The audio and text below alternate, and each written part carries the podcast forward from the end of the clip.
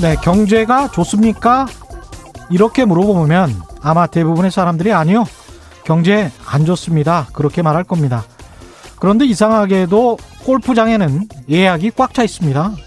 대당 가격이 1억 원에 육박하는 고급 대형 세단의 예약 손님들은 6개월 넘게 기다려야 차를 인도받을 수 있다고 하고요. 새로 지은 고급 아파트 수요는 넘칩니다. 주식시장의 주가도 사상 최고치를 넘보고 있죠. 그래서 경제가 좋습니까? 이렇게 물어보는 것보다는 누구에게 경제가 좋습니까? 이렇게 물어보는 것이 적절한 세상이 됐지 않나 싶습니다. 당신에게 경제는 좋습니까? 코로나19 이전에도 그랬지만 코로나19 이후에도 부는 불평등하게 돌아갑니다. 누구에게는 경제가 나빠진 적도 없고 누구에게는 경제가 V자로 급반등했지만 누구에게는 꺾이고 또 꺾였죠. 그게 요즘 말하는 K자 경기 회복의 뜻입니다. 네, 안녕하십니까. 세상에 이익이 되는 방송 최경련의 경제쇼 출발합니다. 저는 진실탐사 엔터테이너 최경련입니다. 유튜브 오늘도 함께 갑시다.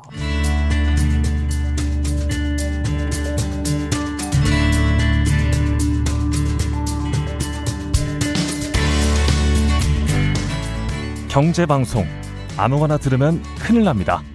듣고 또 들어도 탈이 나지 않는 최경령의 경제쇼. 네, 최악의 전세난 너무 많이 들어서 이제 놀랍지도 않은데 문제는 그 최악이 매번 경신되고 있다는 거죠. 어디서부터 잘못된 건지 박합수 KB 국민은행 수석 부동산 전문위원과 자세히 짚어보겠습니다. 안녕하십니까? 네, 안녕하십니까? 반갑습니다. 지, 예, 지금 뭐 경제 수장도 묘책이 없다고 하는데 전월세 시장이 난리가 아닙니다. 예.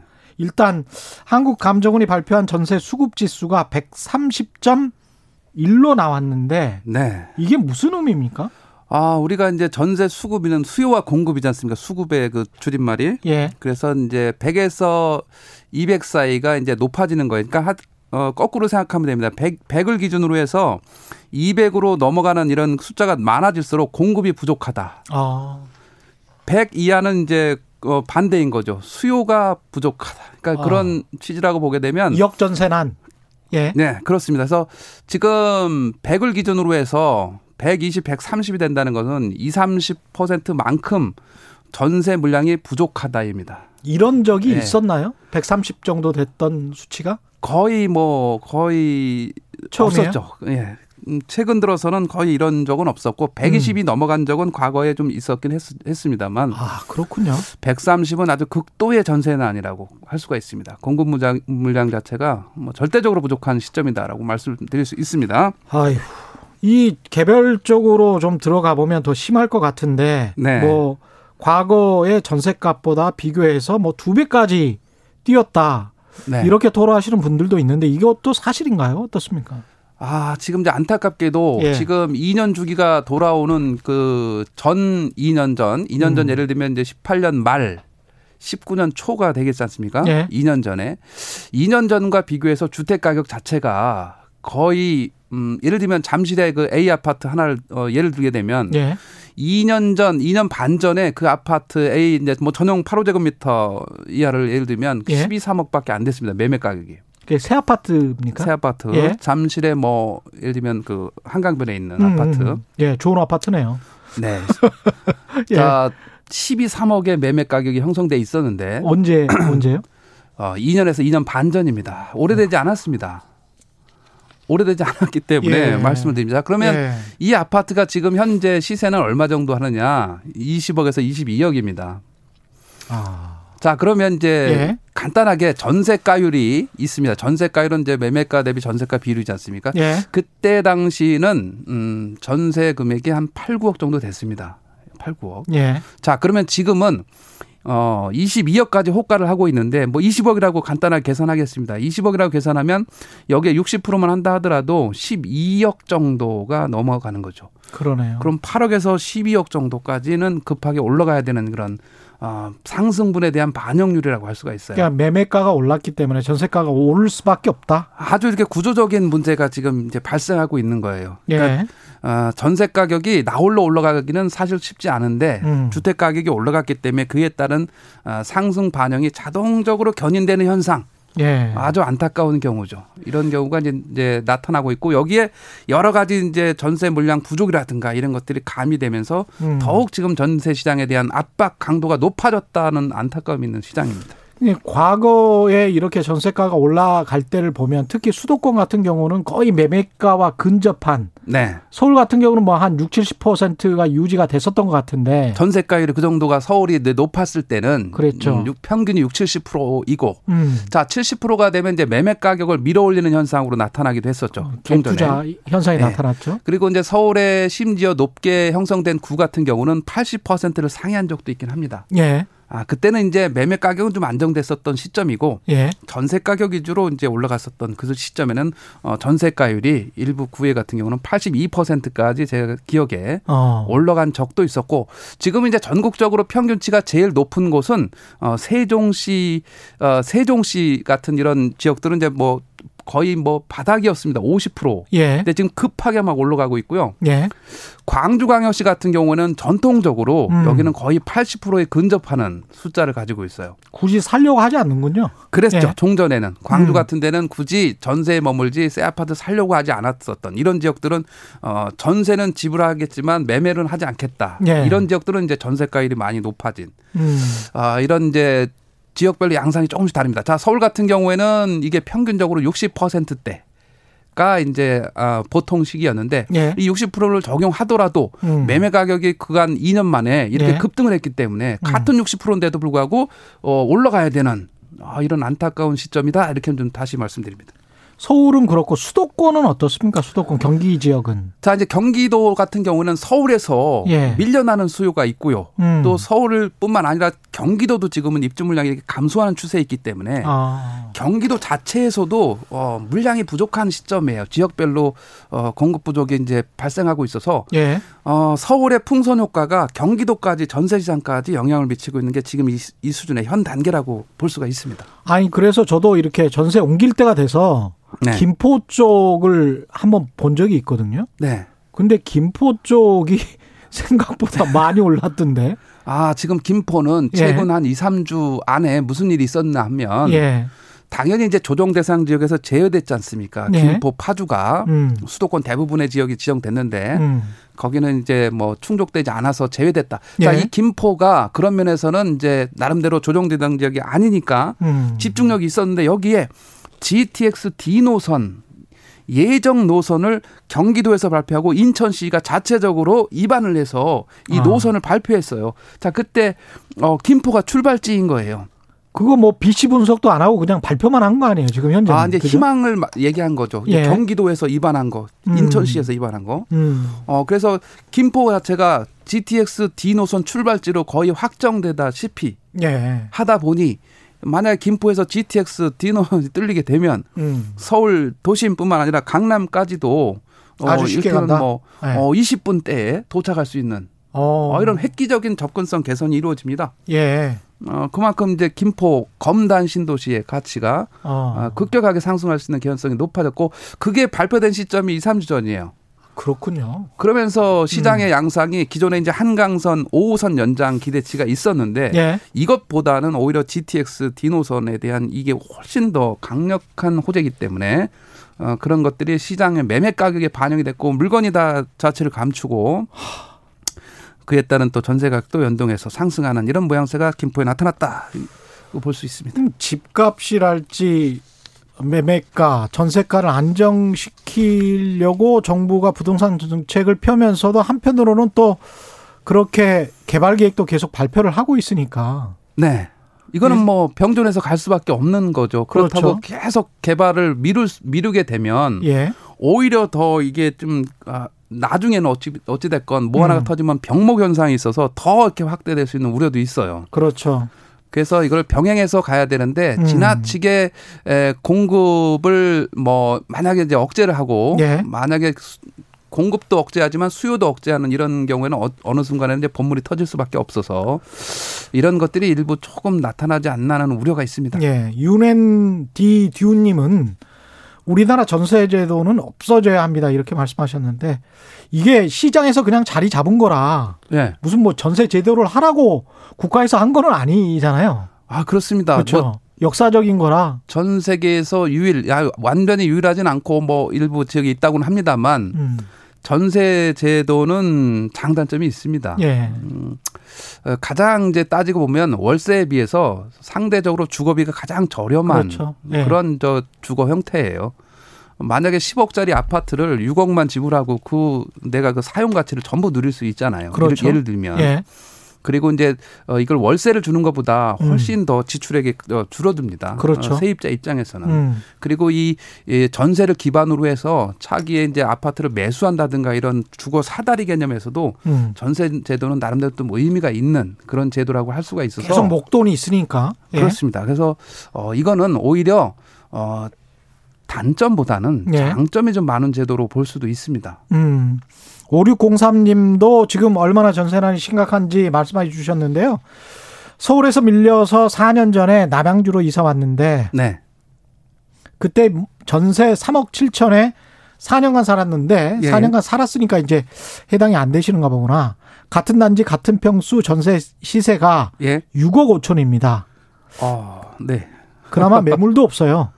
내년 1월에 출산인데 3월에 이사 가야 해서 매일 막막하고 괴롭네요. 이렇게 말씀하셨네요. 아, 이거는 음 일단은 기존에 뭐 4년을 거주하셨더라도 예. 플러스 2년을 더 주장할 수 있는데 아, 그렇습니까? 예. 있는데 만약 예 집주인이 들어온다면 어쩔 수 없고 예외가 이제 뭐 방금 말씀하셨던 소유주가 직접 소유주나 직계 존비속이 직접 이주해 저 이사 와서 살 경우 예. 를 제외하면 2년을 더 어, 거주할 수 있는 계약갱신 요구권이 있기는 한 거죠. 음. 그래서 그걸 주장할 수 있는데 아 지금은 뭐 안타깝게도 음. 어, 소유자가 예.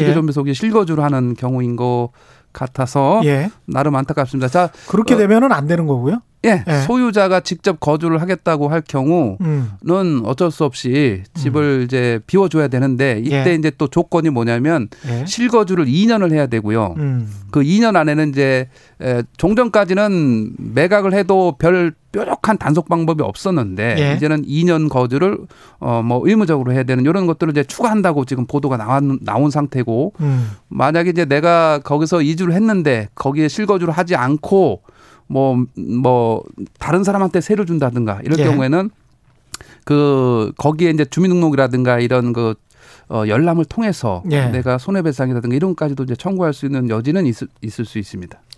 지금 어제 열리기로 했던 부동산 점검 관계 장관회의가 있었는데 그게 취소가 됐단 말이죠. 네. 그러니까 정부가 지금 생각하는 게 대체 뭘까 궁금하기도 한데 예. 어떻게 보십니까? 아 우선 이제 정부에서는 조금 이 대책을 지켜보자는 것이 아직은 좀 비중이 실려 있다고 좀 임대차 삼법도 그렇고 네 이왕 발표됐기 때문에 대책이 대책이 이제 안착하는 데는 한 삼, 음. 사개월 정도 걸린다라는 음. 게 에, 정부 이제 당국자들의 입장이라고 보시면 될 것 같고 이제 조금 예. 더 어, 인내하면서 요 상황을 좀 주시해 보겠다는 게 이제 정부 입장이라고 좀 보시면 될 것 같습니다. 그리고 음.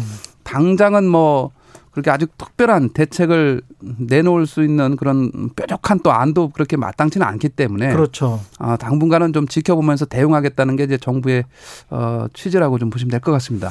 예, 정부 정책이 시장에 작용하고 지금 반작용, 일종의 부작용 이런 것들이 네. 나오고 있는 상황인 거죠.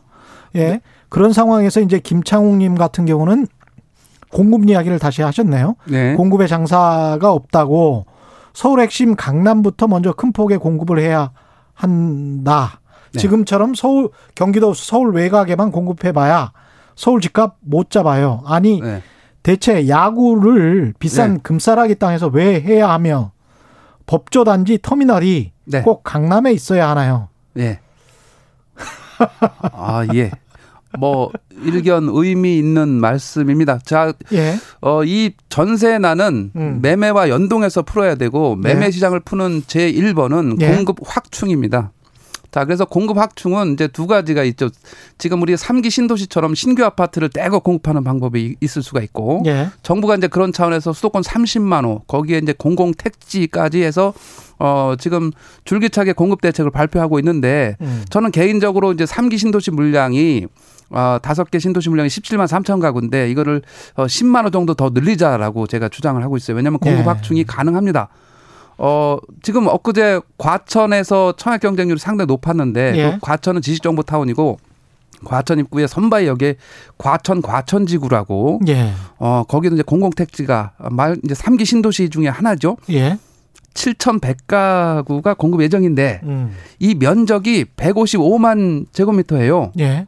그런데 태능에 공급되는 어 태능 골프장 공급되는 것을 보게 되면 음. 거기는 면적이 83만 오. 제곱미터예요. 예. 근데 1만 호를 공급하는 겁니다. 음. 그러면 155만 원 7,100가구밖에 공급을 안 하고 예. 거의 절반밖에 거의 절반밖에 안 되는 곳에는 만 가구를 공급하는 어 이런 면적 대비 물량이 어좀 불일치 않은 이런 물량들이 많이 있고 그러네요. 그래서 이런 물량을 예. 과감하게 과천을 저밀도로 해서 그렇게 음. 어 아주 뭐 시점 백가구는 얼마 예. 되지도 않지 않습니까? 예. 그건 명품 도시를 만들 게 아니라 음. 공급량을 대폭 늘려야 되는 것이 지금 절대적인 핵심 이슈인데 그런 부분에서 삼기 신도시 물량을 음. 어, 대폭적으로 좀 늘려야 됩니다. 지금 아, 기존에 우리가 이제 뭐, 어, 인기가 있다는 뭐 하남 교산부터 고양 창릉 남양주, 왕숙, 인천, 계양, 뭐 부천, 대장인데 예. 이 지역들의 그 가장 큰 이제 우려가 뭐냐면 주택 용지 비율이 너무 작아요. 음. 한 20%에 불과합니다. 예. 이걸 최소한 10% 이상 더 올려야 됩니다. 어. 올릴 수 있는 방법은 아주 간단한데 예. 물론 이제 현재 상태에서 용적률을 높여서 뭐 20층 질 거를 25층 진다든가 이런 용적률을 높여서 어, 늘리는 방법도 있고 기존에 이제 지식산업센터, 어, 지식산업센터 같은 이런 산업용지를 어, 10% 이상 용지 비율을 잡아놨어요. 예. 근데 구태여 지금 그거는 그렇게 크게 필요가 없거든요. 왜냐하면 그렇죠. 상당히 많이 공급이 돼 있어요. 지식산업센터가. 예. 예. 자 그리고 공원 녹지 비율이 전체 그 도시 비율의 음. 3분의 1을 넘습니다. 예. 공원 녹지 비율이. 근데 과천이요? 녹지, 예. 아, 아니 과, 과천뿐만 아니라 전부 다 3, 기 신도시 전체가. 예.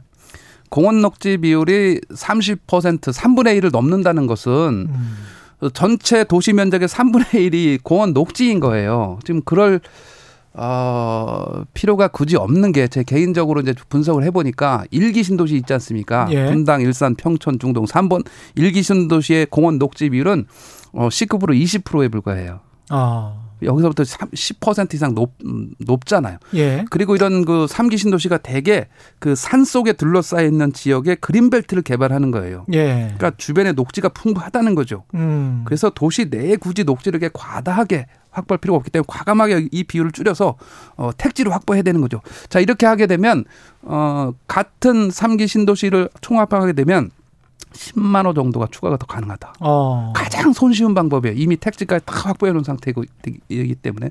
자, 이렇게 이제 신규 아파트 물량을 과감하게 좀 늘려야 될 필요가 있고, 음. 그 다음에 이제 방금 질문하신 것처럼 이제 도심 물량을 늘려야 되는데 간단합니다. 이건 재건축 재개발입니다. 예. 서울의 공급 물량을 80% 책임지는 게 정비 사업이에요. 어. 근데 이 정비 사업 재건축 재개발이 아, 물론 이제 최근에 공공 재건축 재개발을 시동하고 있습니다만 어, 너무 느리고 예. 변화가 음. 쉽지 않기 때문에 음. 온갖 이제 규제가 많지 않습니까? 이 부분에 대해서도 과감하게 한번 어, 틀을 좀 바꿔야 될 필요는 있지 않겠나 생각이 듭니다. 근데 그렇게 해서 과감하게 재건축 규제를 다시 풀어줬다가 그 재건축 규제를 풀어준 게 다시 재건축 아파트 가격의 상승을 불러일으키고 기존 아파트 가격의 상승을 불러일으켜서 또 다른 악순환이 오는 거를 한번 경험을 했기 때문에 아, 이제 이거 어떻게 해야 됩니까? 재건축을 풀때 예. 말이죠. 음. 아, 전체적으로 한꺼번에 다 풀어야 되는 거죠. 그게 뭐냐면 차라리 재건축을 찔끔찔끔 띄엄띄엄 이렇게 한 단지씩 올라가고 재개발이 한 단지씩 되면 거기에 온갖 새 아파트에 대한 집중력이 모여들게 돼 있어요. 이 새 아파트 선호 현상이 두드러지기 때문에 그래서 재건축 대상인 2, 30만 원을 한꺼번에 푸는 거예요. 한꺼번에. 그러니까 시장에 심리적 예. 안정도 줄 수 있네요. 아, 충분하죠. 심리적 예. 안정뿐만 아니라 내가 지금 당장 집을 사지 않아도 여기도 예. 새 아파트, 저기도 새 아파트, 재건축 재개발로 우후죽순으로 나타나는데 어디 있으면 한 5년 후면 30만 원가 새 아파트다. 뭐 이런 나, 식의 나타나는데 내가 굳이 굳이 이것을 뭐 미리 서둘러서 사야 될 필요는 있겠느냐라는 어. 상당히 긍정적인 효과가 있고 실질적으로도 실제 공급 효과가 있습니다. 그렇기 때문에 어. 아, 동시다발적인 병행 사업. 자 도심 서울은 재건축 재개발 통해서 그다음에 외곽에는 신도시 개발을 통해서 이걸 동시다발적으로 할 경우 몇 년만 인내하면 확연히 이 시장을 안정시키고 어 우리가 평안한 그런 저 어, 전월세 시장뿐만 아니라 매매 시장도 안정을 좀 구가할 수 있다. 그렇게 공급을 늘리면서 분양가를 좀 잡을 수 있는 방법은 있습니까? 분양가 상한제가 지금 되고 있는데 예. 이 분양가 상한제가 예를 들면 이제 어 10억에 분양해야 될 거를 예. 뭐한 20, 30% 싸게 분양하는 거이지 않습니까? 예. 아, 7, 8억에 분양하면 이게 목적이 뭐냐면 7, 8억에 분양할 거니까 10억짜리 시세가 이렇게 싸게 가니까 10억이 네가 7, 8억으로 내려와 이 의도가 분양가 상한제의 목적이에요. 네. 근데 지금은 분양가 상한제를 하는 물량이 워낙 작기 때문에 음. 10억이라는 시세에 그냥 가서 떨컥 가서 붙어버리는 거예요. 아. 이 자석이 자석의 논리를 보면 이 시세가 워낙 큰 자석이에요. 아, 시세가 분양가 상한제는 워낙 너무 작은 규모가 작은 이런 자석에 불과하기 때문에 예. 이건 떨컥 시세에 가서 이렇게 붙어버리게 돼 있는 형국이에요. 그러니까 음, 기존 주택이 워낙 많으니까 그게 네. 시세네요. 그죠? 그 시세가 아. 워낙 그 이미 새 아파트에 높게 형성돼 있으니 분양을 하자마자 분양가 상한제 취지는 무색하게 그냥 예. 가격이 올라가 버려서 당첨자만 막대한 뭐 로또라는 뭐 이 되지도 않는 그 용어를 탄생시키게 되는 거죠.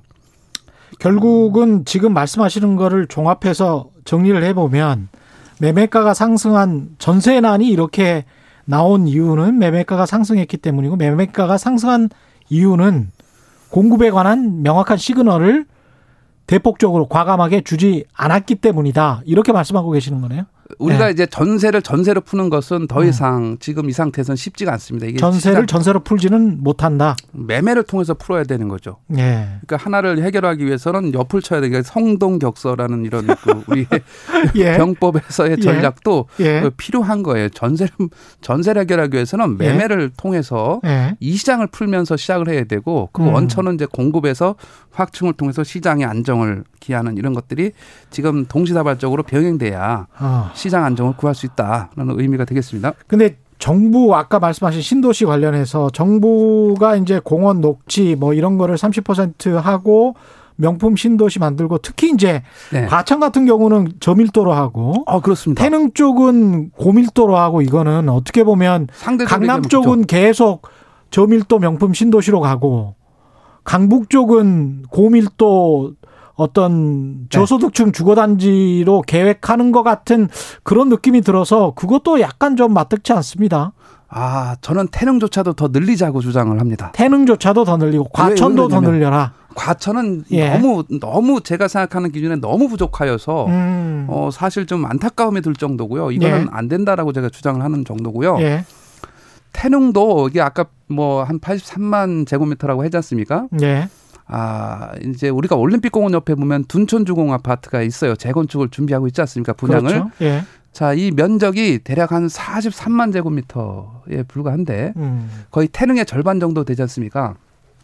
여기 공급하는 아파트는 12,000 가구예요. 예. 정확하게 12,032가구. 음. 면적은 절반인데 가구 수는 더 많아요. 2,000 가구가. 그러네요. 예. 예. 뭘 이걸 과천에다 비하면 뭐 얘기도 안 될 정도이고요. 그러네요.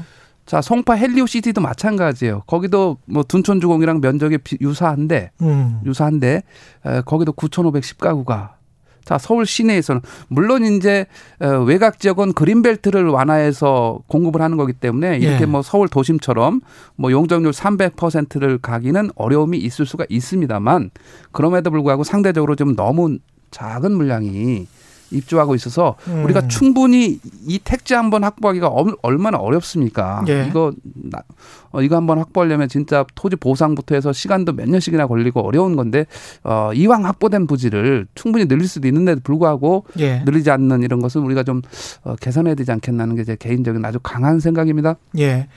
지금 저 서울에 그 재건축 재개발 그런 것들 말고요. 네? 빈 땅이 혹시 있습니까? 서울의 빈 땅도 지금 이제 공공택지라는 이름으로 예. 과감하게 이제 정부에서 지정을 했죠. 음. 아주 다행스러운 거죠. 어, 제일 큰 게 용산 정비창 부지. 그렇죠, 그렇죠. 당초 8천호로 했다가 2천 가구 더 늘려서 만 가구로. 예. 어, 들어가게 돼 있는 거죠. 그 다음에 음. 알짜 단지가 많아요. 어, 지금 가, 제가 생각나는 가장 노른자에는 용산 캠프킨 부지예요. 용산 미군 기지. 예, 예. 지금 이제 삼각 지역 바로 옆에 전쟁 기념관 건너편에 있는데 여기에 음. 3,100가구를 넣기로 했지 않습니까? 거기는 면적이 얼마나 되는데? 아, 거기는 제가 면적은 정확하게 계산을 해보지 않았으나 예. 아, 측정하기 좀 그렇고요. 예. 어, 거기도 물량이 작습니다. 아. 까 용산 정비창 부지도 만 가구는 너무 적은 부지입니다. 왜냐하면 예. 용산 정비창 부지가 음. 어, 용산에 이제 그런 그 택지로다가 매각하는 부지 중에 미군이 미군 관련이 나가고서 어 아파트를 공급하는 데가 유엔사 부지가 있어요. 이태원 예. 용산구청 뒤에 유엔사 부지가 거기가 이제 1조 500억 정도의 매각이 됐는데 제가 평당 매각 가격을 계산해 봤더니 한 음. 6,700만 원의 땅이 팔렸어요. 예. 그러니까 어마어마하게 비싼 땅 아닙니까? 자, 그러면 용산 정비창도 음. 거의 비슷한 가격으로 추정을 할 수가 있어요. 예. 이렇게 비싼 거의 6, 7천만 원의 땅값을 평당 가진 땅, 땅에다가 공공주택을 공급하는데 음. 겨우 만 가구만 공급한다는 거죠. 음. 여기는 더 소형화해서 예. 물량도 더 늘려야 돼요. 음. 여기도. 그래서 어, 그런 이제 용산 정비창 부지가 있고 자 그다음에 이제 강남에도 노른자 이 땅이 있어요. 서울 네. 의료원 부지 삼성동에 보시게 되면 현대차 GBC 센터 바로 뒤에 탄천 옆에 서울 음. 의료원 부지가 있어요. 여기는 네. 3,200가구가 들어갑니다. 음. 그리고 이제 또 하나의 또 강남의 노른자에는 어, 서울 조달청 부지가 있죠. 지금 우리가 서울 성모병원 건너편에 여기는 네. 이제 천 가구에 불과하긴 합니다만 아 역시 이제 노른자의 땅이 되겠다. 네. 이런 식으로 서울시의 빈 땅, 공공 택지가 어, 대거 대거 이제 아파트로 변환이 되고 지금 말씀드리지 않은 그런 그 약간 뭐 2, 300 가구짜리 단지들도 굉장히 많습니다. 예. 그런 이제 유휴 부지에도 지금 이제 정부에서 계속 어 공공 물량을 어 공급하기 위해서 지금 택지 확보에 나선 상황이라고 할 수가 있겠습니다. 서울은 이제 빈 땅이 많지 않아서 음. 조금 전에 언급했듯이 재건축 재개발이 전체 공급량의 대개 한 80% 정도를 차지하고 있습니다. 예. 지금은 이 재건축 재개발 사업이 순조롭지 않기 때문에 80%에서 예. 약간의 비중이 이제 좀어 낮아지고는 있어요. 음. 어, 그럼에도 불구하고 어 이거를 통해서 확실하게 공급실을 주는 게 사실 지금 이 순간에 상당히 중요한 음, 그런 정책이라고 좀 할 수 있겠습니다. 고 그런 택지들의 네. 게 공공 임대주택을 건설하는 건 어떻게 생각하십니까? 아 지금 그렇게 하는 거죠. 아, 거기 는 공공 일부? 분양이고 예. 예, 예. 공공 분양이라는 거에 음. 공공 플러스 플러스 공공 임대가 같이 가는 겁니다. 지금 예. 말씀드렸던 어 그런 그 어, 숫자에 정, 그렇습니다. 음. 그 안에 포함이 돼 있는 거죠. 음. 사실은 이렇게 그, 그 일부 이제 시청취자분들이 개발 논리로만 접근하는 거 아니냐 이렇게 지적하시는 분들도 있을 것 같은데 제가 한 10여 년 전에 네. 그 부총리를 직접 인터뷰를 한 몇 시간 동안 한 적이 있는데 네. 그때 차라리 이렇게 네. 집값이 문제가 될 바에야 고밀도로 네. 다 개발을 해버려서 네. 그래서 교통 혼잡이 좀 되고 네. 사람들이 좀 불편해지고 네. 혼잡해져서 그 가격이 오히려 떨어지는 효과를 네. 가져올 수도 있지 않을까 그런 이야기를 한 적이 있는데 그게 이제 잘 받아들여지지는 않더라고요. 정부가 어떤 교통 정책이랄지 네. 학교 상하수도 뭐 이렇게 이제 국민 편이나 뭐 이런 것들 주거복지랄지 이런 것들도 같이 생각을 하기 때문에 네네. 그런 측면도 있는 것 같습니다만은 근데 워낙 이렇게 오르고 그러니까 박갑수 위원님 말씀하신 것처럼 그렇게 한꺼번에 대량 공급하는 그런 시그널을 주면서 예. 그러면서 혼잡도나 밀집도를 고밀도로 가져가 버리면 오히려 주거 복지 차원에서는 좀 떨어지면서 가격도 좀 내려가지 않을까 그런 생각도 좀 들긴 합니다. 사실은. 뭐 의도적으로 고밀도로 해서 음. 뭐 주차라든가 거를 불편하게 한다는 취지는 아니고요. 예. 어, 서울의 도시의 가용 용지는 이제 제한이 돼 있기 때문에 예. 우리가 이제 일반 아파트 주거 지역에서 음. 용적률이 음. 300%인데 예. 이거를 고밀도 같은 경우 예. 어, 400, 500% 지금 이제 우리가 공공 재건축 재개발을 500%를 하겠다는 거거든요. 예. 그 이거 이 이 500%까지는 충분히 다른 것들도 해도 무방한 상황이고 예. 서울은 워낙 이 도시에 어, 대중교통 체계가 잘 돼 있어서 예. 어, 어지간한 몇 발짝 걸어가면 다 어지간한 역세권 아닌 데가 어디 있습니까? 그죠? 그래서 그렇죠. 요새 그렇죠. 어, 아, 다 그렇습니다. 그래서 예. 어, 서울은 충분히 그런 음. 그 어, 그다음에 택지가 한계가 있기 때문에 이 음. 고밀도 개발을 해도 사실은 무리가 없는 지역입니다. 예. 그래서 그거는 좀 전향적으로 음. 이 서울시 도시 계획을 또 다시 짜야 되는 측면도 있습니다만 예. 충분히 검토를 해야 됩니다. 어차피 제한된 땅이고 수도권에 음. 우리나라 인구가 예. 거의 5,200만 명인데 음. 서울 수도권에 절반 정도가 살아요. 그렇죠. 거의 2,600만 명이 살아요. 예. 그럼 서울시 이 수도권의 면적은 전국토의 8분의 1에 불과합니다. 음. 근데 수도권에서도 이 자연 보전 권역, 이 동쪽의 이 녹지 이 지역에는 거의 임금 밀도가 낮잖아요. 예. 네, 그러다 보니까 결국은 이 과밀억제 권역 이나 성장 관리 권역 여기에 모여 살게 돼 있는데 너무 좁은 면적에 많은 사람이 어, 몰리다 보니 여기에 이제 어느 정도 고밀도 개발은 좀 불가피한 거고 그거를 좀 음. 어, 교통 체계가 발달돼 있기 때문에 충분히 용인에서 도시계획을 짜도 무리는 음. 없지 않나 하는 판단입니다. 김소희님은 부산 네. 부산 말도 마세요. 두세 배 오르는 중입니다. 잠이 안 와요. 네. 모이기만 하면 부동산 얘기입니다. 진짜 어쩌려고 우우 잘해온 일들이 부동산 하나로 다 날아가는 중 이렇게 말씀하셨고요. 저리 저리비켜님, 네. 취등록세도 올려서 네. 사기 어렵게 만들어 놓고 네. 양도세도 높여서 팔게도 싫게 만들어 놓고 네. 보유세 올려서 전세에서 월세 가게 만들어 놨는데 네. 단순히 많이 지어서 해결이 될까요? 이렇게 말씀하시네요. 아, 병행해야 됩니다. 지금 음. 이제 말씀하신 대로 우리나라의 그 세금 정책은 원래 원래 개념은 예. 어, 보유세 강화, 거래세 완화입니다. 예. 자, 보유세는 이제 재산세나 종부세가 보유세고 음. 거래세는 어, 취득 단계에서는 취득세, 양도 단계는 양도세예요. 예. 자, 그러면 이제 지금 원래 취지는 보유세를 강화해서 음. 세금을 종합부동산에서 낼 돈이 없으면 예. 집을 팔으라는 거예요. 그때 팔때 퇴로를 열어줘야 돼요. 퇴로는 뭐냐면 양도세. 양도세 부분을 같이 지금 이제 중과세를 해놓고 있죠. 물론 이제 조정 대상 지역에서 어 2주택자, 3주택자 이상에게 이제 하고 있는 겁니다. 양도세의 퇴로를 열어줘서 여기서 충분히 팔게 해야 됩니다. 왜냐하면 지금 보유세, 종부세가 내년도에는 올해보다 두 배 가까이가 올라가게 됩니다. 예. 어 12억에서 과표가 50억 구간에는 예. 지금 올해 이제 1.8%의 종부세율인데 이게 3.6%로 올라갑니다. 이게 단순히 그냥 세율만 누르니까 3.6% 이렇게 되지만 공시 가격 한 30억 정도를 기준으로 하면 올해 한 4천만 원 가까이 내다가 음. 아, 올해도 많습니다. 내년도에는 거의 8, 9천만 원을 내야 된다는 뜻이 됩니다. 자, 그래서 이 9천만 원을 낼 돈이 없지 않습니까? 없으면 두채 중에 한 채를 팔아야 될 거 아닙니까? 이 팔때 음. 테러를 확보해 주는 게 이 매물 확보 차원에서 아주 중요합니다. 지금 이제 제가 공급을 얘기했습니다만 공급은 두 가지가 있는 거예요. 신규 물량이 있고 그렇죠. 근데 이건 시간이 오래 걸립니다. 3년, 지어야 5년 뭐. 되니까. 뭐. 예, 이거 음. 지어야 되니 건축적인 그 기간이 필요하기 때문에 많이 걸리고 아, 다만 이제 공급에서 하나의 또 방법은 기존에 있는 매물을 회전시키는 방법인데 예, 매물이 많이 나오게 해야죠. 예. 이 매물 나오는 게 지금 이 순간에 다주택자 중과세에 대한 유예를 검토해야 음. 된다라는 게 이제 제 취지입니다. 음. 왜냐하면 보유세를 몇 천만 원을 낼 능력이 없기 때문에 예. 뭐 고령자 은퇴자들을 더뿐만 음. 아니라 어지간한 이주택자는 정상적인 소득으로 몇 천만 원을 낼 돈이 없습니다. 아직 경험을 하지 않아서 그런데 예. 내년에는 아주 난리가 날 겁니다. 예. 종부세 때문에. 예. 그런 사람들이 팔고 싶으면 팔게 해서 음. 과감하게 다주택자 매물을 좀 회전을 시키는 예. 이렇게 해서 매물을 확보하게 되면 주택 가격이 떨어지게 돼 있어요, 당연히. 그렇게 많이 나오면 매, 주택 가격이 떨어질까요? 떨어졌죠. 얼, 마나 떨어질까요? 올해 상반기에 그걸 경험했지 않습니까? 아. 올해 상반기에 이미 다주택자 양도세 중과 유예가 네. 어, 작년 12, 16 대책 때 나왔으니까 12월 17일부터 올해 음. 6월 말까지 물론 10년 보유자에 대해서 팔게 했습니다. 예. 그때 그때 제가 아, 시장에서 3, 4월, 5월까지 아, 예를 들면 뭐한 어, 지금 현재 시세가 20억짜리가 예. 그때는 얼마였냐면 15억이었습니다. 어. 15억. 예. 15억에 제가 뭐 상담한 고객은 음. 그때 떨어진 거로 15억에 산 거죠.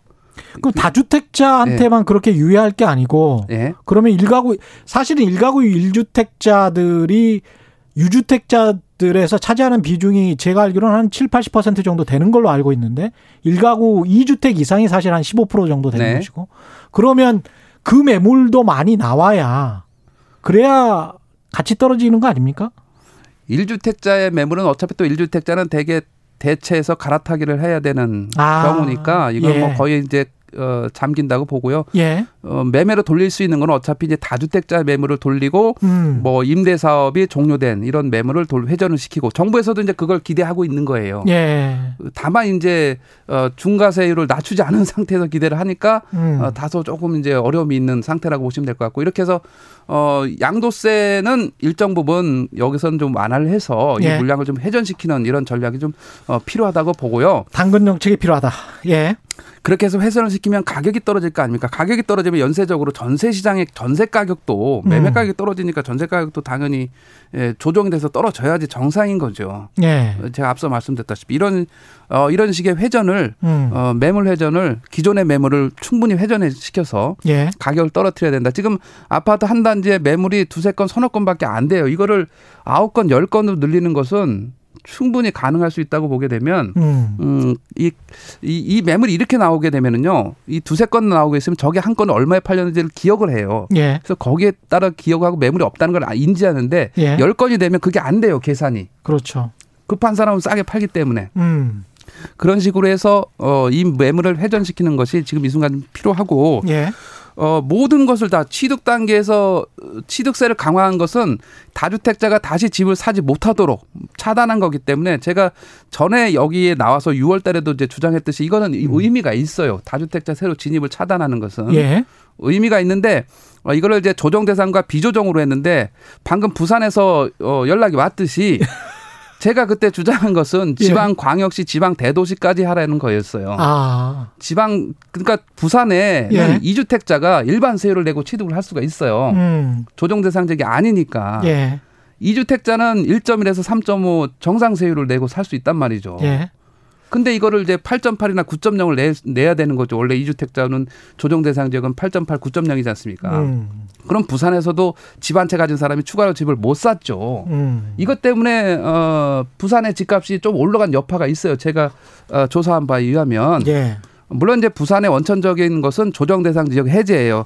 어 그거는 이제 어 작년 19년 11월 8일자로 어, 부산의 해운대 수영 동네 해수동을 조정 대상 지역에서 해제했어요. 자, 그 다음에 2단계가 이제 방금 말씀드린 이런 취득세에서도 2주택자까지는 비껴갔다. 조정 대상 지역이 아니기 때문에. 예. 그래서 이런 광역시 차원에서 별도로 취득세를 지정했으면 좋았다. 음. 는 차원에서 좀 그런 면에서는 좀 아쉬움이 있습니다. 지금 부동산 관련해서 정부가 팔짱을 끼고 있을 상황은 분명히 아닌 게 분명합니다. 지금 전세가가 오르고 있고 그게 안 그래도 지금 높았던 매매가까지 더 높게 한다면 자산 거품이 심각해지고 자산 거품이 심각해지면서 사실은 자기 돈으로만 아파트나 주택을 구입하는 사람들은 거의 없고 부채를 네. 대규모로 끼고 있거든요. 네. 그래서 이렇게 부채가 많은 상황에서 가계 부채가 많은 상황에서 1년이나 2년 후쯤에 금리 인상의 세계 경제 사이클이 다가오기 시작하면 네.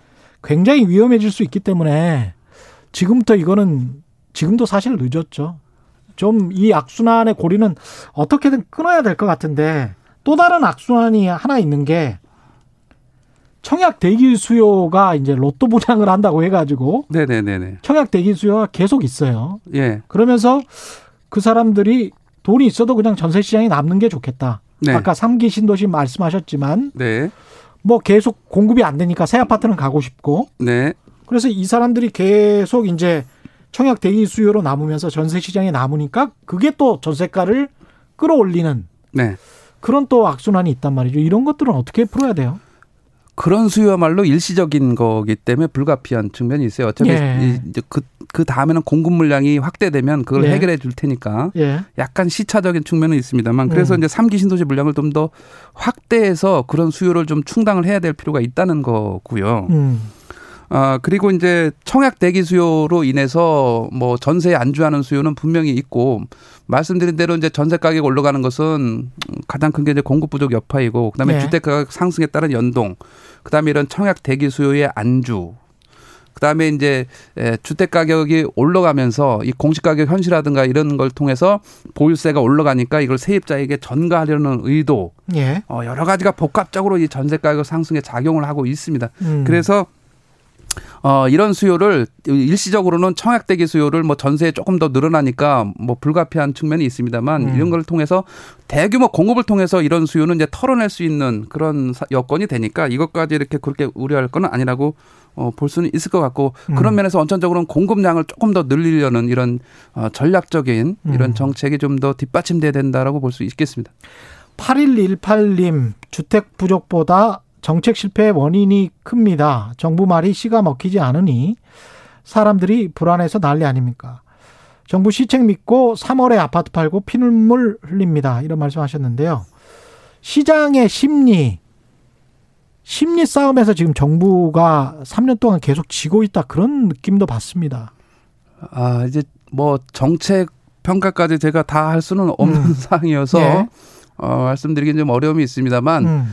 아, 집값이 뭐 떨어질 거니까 집을 안 샀다 이런 이제 간혹 가다가 수요자들이 있어요. 예. 그래서 전세 계속 살아라. 뭐 일부 전문가들 중에서 그런 분들이 상당히 있습니다. 예. 앞으로 집값이 떨어질 건데 음. 뭐 인, 인구가 감소하고 이제 수요가 줄게 되면 가격이 하락할 거다. 뭐 장기적으로 보면 맞는 말이죠, 그게. 예. 아, 맞진 않습니다. 왜냐하면 아, 어, 예. 서울 서울에는 예. 그 전체 인구의 절반이 산다고 했지 않습니까? 예. 이 좁은 면적에 아니 서울하고 서울 수도권을 다 합해서 말씀하시는 거죠. 네, 예. 서울하고는 상관관계가 크지 않고 예. 그런 이제 지방 소도시와 농어촌의 예. 관계로 좀 더 연결될 가능성이 있는 그런 변수를 정확하게 해석해서 대응을 했어야 되는데 음. 서울은 상관관계가 없다입니다. 사실은 정확하게 얘기하면 음. 지금 출산율이 떨어진다 한들 출산율은 이제 가구 원수 감소로 영향을 줄 뿐이지 단기적으로 주택 수요하고는 상관관계가 없습니다. 그래서 이거는 음. 그들은 어 20년 후에 주택 수요와 연관이 될 뿐인 거죠. 자 그렇게 아, 따지면 예. 그런 식의 시장 요인에 대한 분석을 좀 어, 정확하게 하고 대응하는 게 좀 필요하다고 보여지고요. 음. 우선 1주택자는 아, 무조건 돼 있어야 됩니다. 지금 전세에 머무는 것보다는 내 집을 가지고 있어야지 음. 이 집값 상승에 대한 방어가 가능합니다. 아니 근데 전 네. 세계적으로 미국이나 일본 같은 선진국들도 자가 보유율이 네. 많아봐야 60%거든요. 60% 65%대 정도 65%대죠. 정도죠. 예, 예. 우리가 지금 한 55%에서 이제 60% 정도죠. 예, 가까이 가는데 서울이 예. 한50% 정도란 말입니다. 그러면 지금 30대까지 연끌해서 이렇게 많이 샀는데 네. 앞으로 앞으로 100% 모든 국민들이 다 사는 게 아니고 네. 선진국 6만 달러, 7만 달러 가는 나라들도 대부분은 60%에서 멈췄는데 3만 달러 가는 이 나라에서 소득이 이렇게 정체된 상황에서 과연 얼마나 수요가 있을까 그런 의문도 들거든요. 그래서 장기적으로 봤을 때 이게 무조건 올라간다. 네. 이렇게 주장하는 거는 굉장히 또 위험한 생각인 것 같아요. 제가 보기에는. 아, 그게 안타깝게도 장기적으로 무조건 국민 소득이 올라가도 네. 60% 62%의 자가 보유율로 멈췄던 게 선진국의 기준이라는 거죠. 근데 그걸 마치 모든 국민이 100% 자가 보유를 했던 것처럼 말하는 거는 약간 좀 이상하지 않습니까? 60 아, 자, 과거 미국의 부시 정부가 예. 아, 자가 보유율을 음. 65% 정도를 채우면 좋겠다는 희망을 얘기하면서 이렇게 예. 해야 주택 시장이 안정된다. 예. 아, 라는 이제 수치를 제공한 적이 있어요. 예. 뭐 부시 정부니까 워낙 오래전 얘기긴 합니다만. 자, 그래서 우리나라도 이제 그 정도의 비율 65에서 70% 정도의 비율은 아주 이상적이라고 판단이 됩니다. 그래서 그 정도까지는 충분히 가도 되는데 음. 지금의 이제 시장의 문제가 뭐냐면 아 수요가 공급이 늘어나는 데 비해서 아 수요가 더 많이 늘어나는 거예요 지금은 이 수요는 뭐냐면 가구예요 가구 가구의 중간은 아 2000. 아, 40년까지 계속 이렇게 우상향한다는 게 통계청의 추이 발표예요. 그 가구가 그렇습니다. 소득이 있는 가구인지 그냥 네. 고시촌에서 살 수 있는 1인 가구인지에 관해서는 명확한 통계가 없어요. 아, 그 가구에 1인 가구면 1인 가구는 이제 돈이 있으면 당연히 이제 어 중대형에 살 수도 있는 거고 돈이 그렇죠. 없으면 이제 그런 원룸에 살 수도 있는 이런 1인 가구 형태가 다양하게 있습니다만 그건 구매력에 따라서 이제 차이는 불가피한 거고요. 그렇죠. 근데 통계청에서 네. 발표하는 거랄지 우리가 가계 금융 조사 하는 거랄지 보면은 네. 상대적으로 60% 정도의 국민들은 조금씩 소득이 늘고 있지만 하위 40%는 거의 소득이 늘고 있지 않잖아요. 네, 그래서 예. 뭐 그렇게 이제 어 뭐 일부 그러니까 1인 가구 중에서도 이제 소득 계층별로 좀 나눠서 분석을 해야 되긴 하는데 예. 이 가구가 가구가 서울 같은 경우에도 어 작년 19년 1년간 6만 6천 가구가 늘어났어요. 예. 근데 어, 서울에 그냥 간단하게 공급되는 아파트나 이런 걸 보게 되면 그게 음. 훨씬 좀 못 미치는 거죠. 서울에 그 6만 예. 6천 가구 중에 상당수가 예. 1인 가구라고 말씀하시면 임대주택에 살든지 그다음에 고시촌에 살든지 아니면 오피스텔에 살든지 그런 빌라에 살든지 그런 가구들도 굉장히 많다고요. 근데 그거를 아파트하고 바로 연동시켜 버리면 안 된다는 거죠. 아, 그거는 예. 전체적인 추위에서 가구의 중가 추위는 이렇게 음. 두드러지게 수요가 나타나고 있는 거기 때문에. 예. 자, 1, 2인 가구가 이제 전체 가구의 58%에 육박합니다. 1, 2인 예. 가구가. 자, 그래서 예. 1, 2인 가구 늘어난다는 거는 음. 주택의 그 수요의 저 위축으로 얘기, 얘기하기보다는 아, 평형대가 구매력이 떨어질 수 있고 가구 원수가 많지 않기 때문에 소형 강세로 나타난다라는 해석을 하는 게 적합한 수요의 그 어, 예측이고요. 예, 그 소형 어, 강세로 어, 나타난다. 예. 예. 그래서 이제 중대형보다는 어, 평형 소형을 줄이는 이런 수요가 많으니까 그에 따른 어, 소형 주택을 대거 공급해야 된다는 쪽의 방향성으로 해석을 하면 될 것이고 어, 그 중에서 구매력이 떨어지는 1, 2, 저 1인 가구는 당연히 불가피하게 그거는 뭐 어, 음. 저가 주택에 거주해야 되는 거는 네. 당연한 거죠. 이게 당연히 그런 그 비율대로 분포를 하게 돼 있는 음. 거여서 음. 전체적인 방향성은 그 수요에 따른 그런 대비는 반드시 필요하다라는 음. 측면에서 좀 말씀을 드렸습니다. 왜냐하면 아니 제가 이런 거를 계속 강조드리는 이유가 왜냐하면 이 집 같은 경우는 본인의 전 재산이 들어가는 거고 지금 네. 가격이 거품인지 꼭지인지 아니면은 아직도 올라갈 상황인지 뭔지는 모르겠지만 네. 무주택 서민들 입장에서 봤을 때는 지금 잘못해서 집을 샀다가 네. 10년이나 20년 후에 팔아야 되는 거거든요. 보통 집이라는 거는 네. 투기꾼이 아니라면 10년이나 20년 후에 파는 거예요. 그렇게 생각을 한다면 당장 1, 2년 후에 올라갈 것 같다 또는 오를 게 보인다라고 해서 사고 팔라라고 권유하는 거는 조금 무리가 있다라는 측면에서 말씀드리는 거죠. 공영방송 아. 입장에서는 좀 그런 아. 측면을 말씀드리는 것이고. 예. 그 다음에 그 마지막으로. 예. 공시가가 공시가를 지금 정부에서 계속 현실화시키고 있는데 이게 예. 아무리 분양가 상한제를 한다고 하더라도 땅값이 꼭 들어가잖아요 분양가에 땅값 플러스 건축비잖아요. 땅값을 기준으로 이제 그 분양가를 책정하는 그렇죠. 감정평가 기준으로 삼, 삼기 때문에 예. 공시 가격이 올라가면 당연히 이제 분양가는 연동해서 올라가는 그렇죠. 경우가 생기겠죠. 예. 그러면 이게 정부 입장에서는 지금 이게 공시가를 계속 현실화하는 게 분양가 상승을 일으키는 자충수가 될 수도 있는 거 아닙니까 이게? 굳이 뭐 갖다가 연결을 시키면 그럴 수 있지만 음. 있습니다만 뭐 그거 분양가 상한제를 어 하기 어렵다라는 논리로 뭐 공시가 현실화를 어 하, 하면 안 된다는 그런 그런 식의 이제 방향성은 그렇게 뭐 연관을 굳이 짓지 않아도 될 듯한 거라고 보여집니다. 이게 네. 지금 네. 저전 세계적으로 저금리 상황에서 네. 이 유동성 증가로 계속 부동산으로 자금이 흘러 들어가고 있는데 네. 앞으로 2020년 뭐 별로 남지 않았고 2021년 내년까지 이런 상황이 계속 가면 거품이 너무 커지는 것 같아서 좀 우려스럽기는 한데 네. 시장은 냉정하게 전망을 하시면 어떻습니까? 어, 시장은 지금 상태에서는 서울 초고가 주택 같은 경우는 이제 일정 부분 단기 급등에 따른 네. 부담도 네. 있기 때문에 보유세 부담 이런 여러 가지 종합해 보면 보합세 정도로 예. 보여지고 중저가는 어 여전히 여기에 따른 이제 전세에서 갈아타는 수요라든가 고가가 올라갔기 때문에 상대적으로 키 맞추기 이런 식의 상황을 고려하면 강보합세, 강보합세. 내지는 소폭 상승 정도의 예. 이 중저가 주택에서는 예. 유지할 가능성은 있다고 좀 보여집니다. 아 오늘 말씀 감사하고요. 지금까지 박합수 KB국민은행 수석 부동산 전문위원과 함께했습니다. 고맙습니다. 네, 감사합니다. 예, 0533님, 한국인은 내 집 소유욕이 아주 큽니다. 30대인 내 아들도 무주택자지만 임대는 싫답니다. 예, 뭐 욕망이니까요. 어쩔 수 없죠. 유호진님, 자본주의 사회인이 능력에 따른 차등을 인정해서 실거주 한 채에 대한 보유세는 부담 주지 말고 실거주 외에 두 채 이상부터만 철저하게 걸러내서 세부담 크게 늘려서 두 채 이상 못 가지게 만들면 안 되나요? 이런 의견 주셨습니다. 예, 최경령의 경제쇼 여기까지였습니다. 저는 KBS 최경령 기자였고요. 지금까지 세상에 이익이 되는 방송 최경령의 경제쇼였습니다. 고맙습니다.